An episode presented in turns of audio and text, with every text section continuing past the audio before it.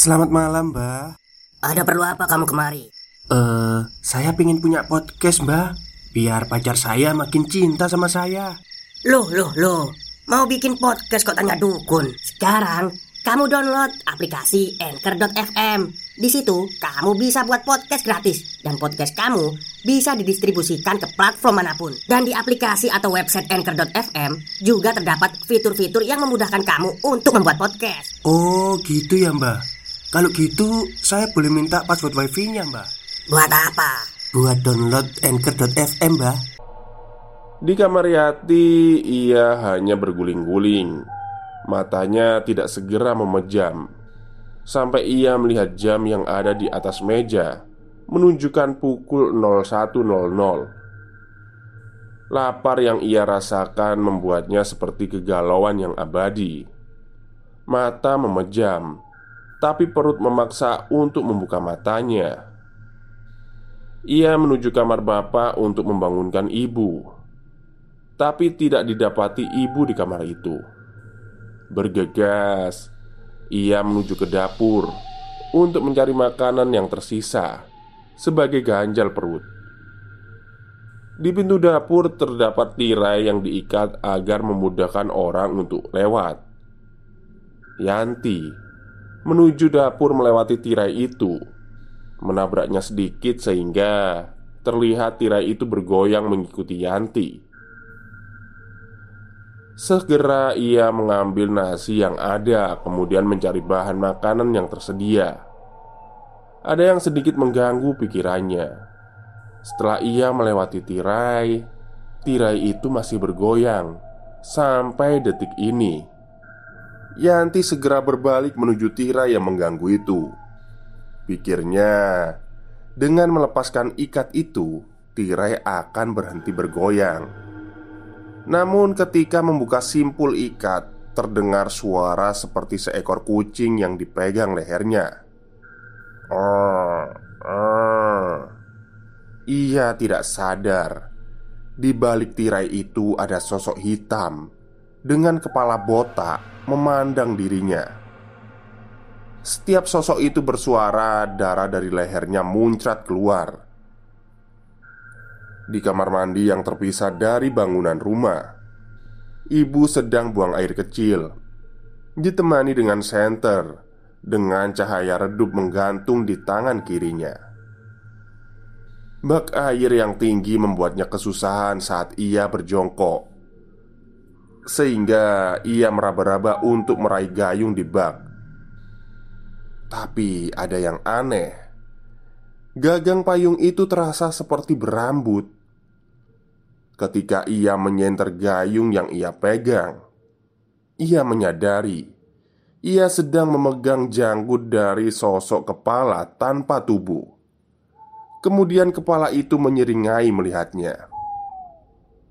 Teriakan demi teriakan terdengar dari dua tempat, membangunkan bapak yang saat itu ngelonin Dinda. Segera bapak menghampiri melihat ibu dan Yati Dengan ekspresi ketakutan. Malam itu bapak berkumpul bersama satu kamar Dan tak ada yang berani keluar. Di tempat lain di sisi desa Terlihat dua orang yang sedang berjaga di pos ronda Ya siapa lagi Jika bukan Pak Ridwan dan Gepeng Malam itu dingin tak seperti biasanya. Embun malam yang datang membasahi rumput di sekitaran pos ronda. Radio yang digantung di tiang pos terdengar gemerisik. Suaranya cempreng, namun rasa sepi ini dapat terobati dengan barang elektronik yang sudah usang itu. Terdengar dari radio siaran berita nasional menandakan sudah memasuki pukul satu dini hari. Pak Ridwan bergegas untuk melakukan patroli yang kedua yang sebelumnya dilakukan jam 9 dengan mengajak Gepeng. Rute kali ini akan sedikit menyeramkan, Peng. Ucap Pak Ridwan Yang sedari tadi melihat Gepeng diam sembari mengangguk Bukan menuntut untuk dijawab Tapi Pak Ridwan tahu bagaimana kapasitas Gepeng Harapan dia hanyalah setidaknya malam ini tidak sepi Patroli yang kedua ini akan melewati rute batas desa yang di mana di situ terdapat bangunan pamong. Bekas tragedi pembantaian yang terjadi beberapa tahun yang lalu. Setelah mereka akan memutar kembali ke pos ronda Mereka pun bergegas untuk mengambil senter dan beranjak untuk berpatroli. Jalanan kampung terlihat sepi Jarak rumah yang berjauhan ini semakin membuat rasa merinding terasa nyata. Mereka berdua berjalan sambil sesekali menyorotkan senter ke rumah-rumah atau pohon-pohon. Pak Ridwan menyadari gerak-gerik gepeng yang sesekali melihat ke belakang sambil menepuk tengkuk lehernya. "Kenapa, Peng?" tanyanya. "Au." Ayah au. Banyak nyamuk. Jawab Gepeng sekenanya. Oh Balas Pak Ridwan. Percakapan ini mulai terlihat canggung. Ya Oke lah. Sebentar lagi mereka sampai di bangunan kosong itu. Terlihat samar dari jauh. Bangunan itu seperti hidup menyimpan misteri yang sudah lama dipendam. Mereka terus berjalan mendekat. Tiba-tiba terdengar suara lirik gemerisik tawa anak-anak, seperti sedang melakukan aktivitas belajar mengajar di ruangan pamong itu. Semakin mendekat, suara itu semakin jelas, diikuti dengan bau amis di halaman bangunan kosong itu. Pak Ridwan bergidik ngeri mempercepat langkah kakinya. Namun ia melihat Gepeng yang sedang berdiam diri di belakangnya. Senter yang ia pegang jatuh. Gepeng Mematung dengan mat bola mata di atas Sembari tersenyum menyeringai menatap Ridwan. Segera ia bergegas untuk berlari Kemudian Mengetuk semua pintu rumah warga mengabarkan bahwa Gepeng sedang kesurupan. Tak lama kemudian warga berbondong-bondong untuk melihat Gepeng yang masih berdiri di halaman bangunan kosong itu. Ia menggelepar-lepar seperti ikan yang lepas dari kailnya, memandangi semua warga yang berkerumun, termasuk juga Pak Ridwan. Ia menunduk Kedua kakinya menumpu badan sambil sesekali memegang leher dan berteriak. Dengan liri ia berucap, Oe, udah inggal kenge Aduh, apa sih mbah? Gak jelas Pak Jasto memotong Iya mbah Kalau mau komunikasi ya masuk ke Ridwan aja Teriak salah satu warga yang diiakan oleh yang lain. Loh loh loh Kok kalian malah mau kesurupan saya? Jawab Pak Ridwan heran selang beberapa jam. Gepeng diam. Badannya tersungkur jatuh lemas. Warga segera menggotong Gepeng. Namun Saat warga mulai mendekat Terdengar suara teriakan dari Pak Ridwan sembari mempelantingkan diri jatuh ke tanah. Ternyata keinginan warga terwujud. Ganti Pak Ridwan yang kesurupan. Ini warganya bangsat ini ya. Oke, kita lanjut. Cek cek satu. Wah. Teriakan Pak Ridwan semakin keras Sambil sesekali tersenyum Sosok itu melanjutkan pesan yang terpotong tadi Kalian harus meninggalkan desa ini. Sebentar lagi waktunya akan tiba. Kemudian Pak Ridwan terjatuh. Warga bergegas untuk melaporkan kejadian ini ke Pak RT. Pagi itu warga mulai beranjak untuk memulai aktivitasnya pergi ke kebun. Berita tentang Gepeng dan Pak Ridwan yang kesurupan semalam segera cepat menyebar tanpa melalui aba-aba. Di jalan, di kebun, di warung, warga mulai membicarakan kejadian itu yang dikaitkan dengan tragedi pembantaian Karman. Kenapa harus meninggalkan desa? Tanya Pak Darmin kepada pengunjung warungnya. Berbeda dengan yang lain, Pak Darmin merupakan transmigrasi yang tidak melalui program pemerintah. Jadi ia hanya merantau untuk berjualan makanan kecil dan kebutuhan pokok. Bagi warga desa Wonokromo, di depan warungnya terdapat kursi dan meja kecil dari kayu yang ia sediakan untuk warga yang ingin istirahat sebentar. Aku nggak tahu begitu jelas bagaimana kejadian itu, Pak D. Kejadian itu terjadi waktu program transmigrasi pertama. Sedangkan kan kita masuk ke sini program yang ketiga. Saud Jasto yang sedari tadi asyik dengan kopi hitam dan pisang gorengnya. Mungkin Pak RT yang lebih tahu karena kakeknya yang pertama kali ikut program transmigrasi. Sama siapa tuh yang punya kebun karet? Oh iya, Pak Samidi. Lanjut Jasto menerangkan penjelasannya. Pak D, saya utang dulu ya. Sekalian bungkus buat Ridwan dan Gepeng. Kasian katanya badannya seperti digebukin. Alah kebiasaan utang. Saud Pak Darmin ketus. Matahari mulai menyisingkan matanya Menandakan waktu sudah beranjak sore Terlihat dari jauh warga sudah berbondong Untuk bergegas masuk Ke rumah dan pulang dari kebun termasuk Pak Samidi. Sore itu ia menyempatkan diri untuk berkunjung ke rumah Pak RT Kejadian yang ia lalui semalam menyimpan tanda tanya dari benaknya. Di depan rumah berpagar kayu dengan tanaman rambat yang menghiasi berdiri seorang pria yang menggunakan baju kaos partai di tangannya, masih memegang pisau alat sadap karet. Terlihat Pak RT yang sedari tadi menyirami tanaman di halaman rumahnya, sembari mempersilahkan Pak Samidi yang baru datang untuk masuk ke rumah. Tanpa sungkan, Pak Samidi bergegas masuk, bercerita kejadian yang menimpa keluarganya semalam.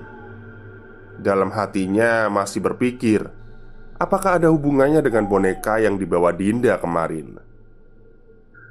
Pak RT duduk sembari menjelaskan. Di raut wajahnya juga terlihat kecemasan karena kejadian malam itu seperti membawa teror yang dirasakan oleh warga. Bibirnya terlihat seperti menyembunyikan kata yang akan diucap. Namun, Pak Samidi segera menceritakan masalahnya. Pak, kemarin keluarga saya diteror sosok itu lagi. Pria berpakaian hitam seperti yang Pak RT ceritakan kemarin. Ucap Pak Samidi. Tak salah lagi Itu juga sosok yang meneror warga semalam Di waktu yang sama. Pak RT segera pergi ke belakang Kemudian mengambil album foto yang nampaknya berdebu di lemari Dibukanya album itu dan terlihat foto 13 pria Yang sedang berjejer Menggunakan baju lurik. Satu orang lagi menggunakan pakaian serba hitam dengan kancing bagian dada yang terbuka. Di bawah foto bertuliskan Program Transmigrasi Pertama 1970 Kakekmu juga teman ayahku dulu termasuk Karman. Sore itu terjadi kegemparan di desa. Entahlah, tidak tahu siapa yang menjadi provokator. Tiba-tiba terjadi keramaian di halaman Pamong. Aku bergegas untuk menuju ke Pamong dengan sepeda yang kumiliki saat itu.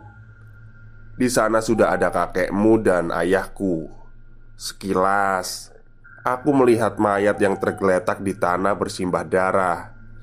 Kemudian ayah menutup mataku Samar dari celah jari ayahku Aku melihat mayat itu berdiri Dengan kepala yang hampir putus berjalan goyang terluntai menuju kebun karet di perbatasan desa. Warga yang melihat hanya terdiam, tidak berani mendekat. Aku mendengar percakapan ayahku dan kakekmu tentang ilmu yang diamalkan oleh Karman. Ilmu yang membuat jasadnya tidak bisa mati jika tersentuh dengan tanah. Tidak ada yang tahu jika ilmu yang sudah punah itu bisa kita lihat dengan mata kepala sendiri.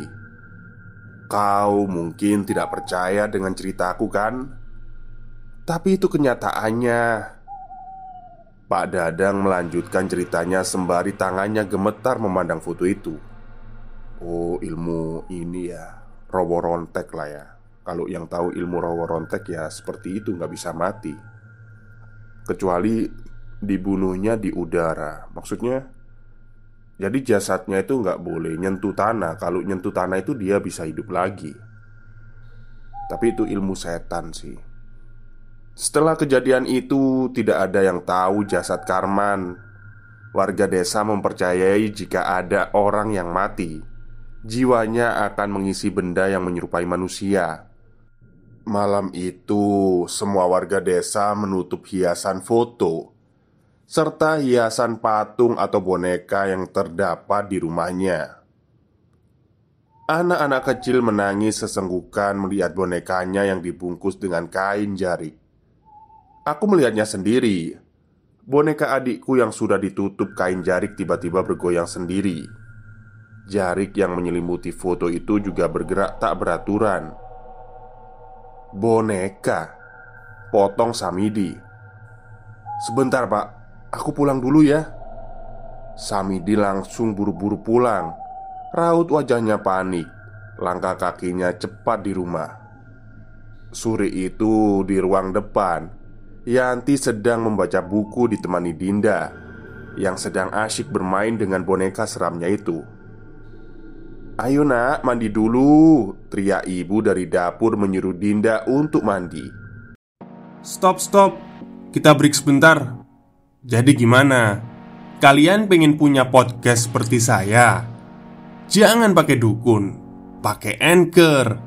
Download sekarang juga. Gratis. Segera Dinda menghampiri ibu meninggalkan boneka itu berdua dengan Yanti Yanti terlalu asik dengan bukunya. Sesekali ia melihat boneka yang sepertinya memandanginya itu tergeletak duduk di dinding. Karena tidak nyaman dengan pandangan boneka itu Ia membuangnya ke kamar dan kembali asyik dengan bukunya. Di tengah membaca buku terdengar samar suara memanggil dirinya. Suaranya berat, seperti orang tua. Yanti Bergegas ia menoleh ke kamar. Namun saat ia menoleh lagi ke bukunya Di balik sisi buku itu Mengintip tangan keriput dengan kuku hitam yang panjang Menggenggam tangan Yanti yang masih memegang buku. Segeralah ia berteriak Dan bergegas ke kamar mandi memanggil ibu yang sedang memandikan Dinda. Namun yang terlihat ibu sedang membenamkan kepala Dinda ke bak mandi sambil tersenyum. Melihat Yanti, melihat Yanti, Yantis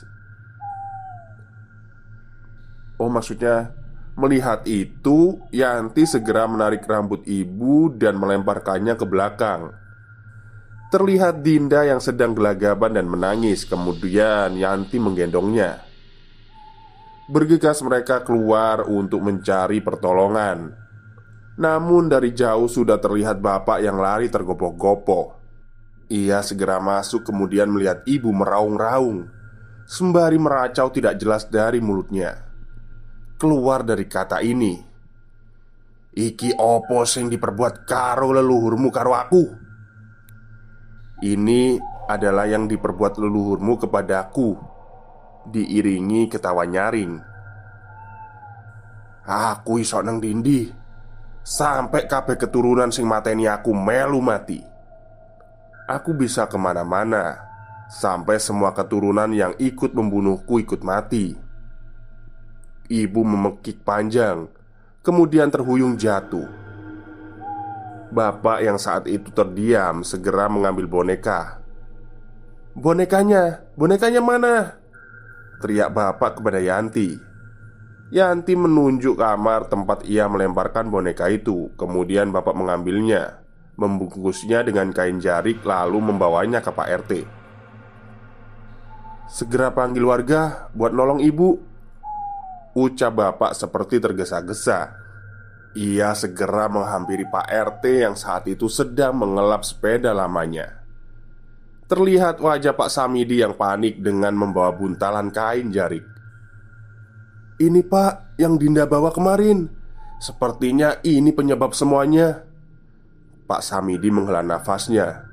Lalu apa yang kita lakukan? Tanya Pak RT Segera ia mengambil jirigen berisi minyak tanah Kemudian membakar boneka itu di depan mata Pak Samidi 15 menit berselang tapi boneka itu tidak nampak seperti terbakar. Masih utuh. Ayo ikut aku pak. Tegas Pak RT Kembali ia membungkus boneka itu dengan kain jarik Lalu mengambil sepeda Yang bersandar di dinding. Pak Samidi pun mengangguk untuk ikut. Hari sudah sore, jalanan sudah mulai gelap. Bergegas mereka berangkat menyusuri jalan desa menuju rimbunnya hutan karet di tengah perjalanan. Pak Samidi yang saat itu dibonceng Pak RT merasakan keanehan. Buntalan jarik ini terus bergerak di pangkuannya. Samar-samar terdengar dari Pak RT memperingatkan jika boneka ini pasti mengundang sesuatu yang tak terlihat. Seiring berjalan, Pak Samidi menggenggam ikatan itu dengan kuat. Namun ia merasa seperti diikuti. Saat ia menoleh ke belakang, terlihat sosok terbungkus dari kain putih sedang memandangi melompat mendekat. "Pak, Pak, ayo Pak, cepet Pak!" Oh, ini dikejar pocong ini. Teriak Pak Samidi. Dengan kepayahan Pak RT mengayuh sepeda itu di jalan menanjak Kecepatan sepeda mulai pelan, namun pocong itu semakin dekat dengan kepada mereka. Dan tiba-tiba, sosok itu sudah menyusul berdiri di samping Pak Samidi, menoleh dengan tatapan kosong, dengan ketakutan yang semakin menjadi. Tak sadar, Pak Samidi membanting boneka itu, dan sosok pocong yang mengikuti mereka pun hilang. Di tengah gelap hutan karet, mereka menelusuri jalan yang semakin gelap. Buntalan karet, buntalan kain itu makin terus bergerak. Suara gemericik air menandakan adanya sungai yang mengalir di dekat mereka berdiri. Di situlah mereka menuju. Mereka bergegas mengikatnya dengan kain jarik, lalu membuang boneka itu ke sungai perbatasan kebun. Tujuh tahun berlalu Yanti Anak pertama dari Pak Samidi sudah beranjak dewasa Ia pergi ke kota untuk bersekolah. Sesekali Ia mengabari orang tuanya tentang keadaannya di kota. Tanpa menyinggung kejadian yang menimpa desanya saat itu. Namun ada sesuatu yang membuat Yanti gusar Saat sedang asyik bermain sosial media di suatu grup daerah, seseorang mengupload gambar dengan caption Ini apa ya? Ada yang bisa jelasin? Dek Jantung Yanti berdetak tak beraturan Kemudian nelpon bapak Pak, boneka itu kembali Boneka Karman Tamat Oke, itulah cerita panjang dari treat horornya Mas Dedi Bu tentang hantu Karman. Serem juga ya sebenarnya ya. Jadi kemungkinan si Karman ini meninggal terus arwahnya memasuki uh, boneka gitu ya. Tapi katanya kan Rawa Rontek itu nggak bisa meninggal. Tapi ya, yang nggak tahu juga ya. Mungkin karena kepalanya udah mau putus terus nggak bisa dijahit mungkin dia terus ya udahlah dendam pakai media lain gitu ya boneka itu. Baik, mungkin itu saja yang bisa saya ceritakan untuk siang hari ini. Semoga Anda semua terhibur. Selamat siang dan selamat beristirahat.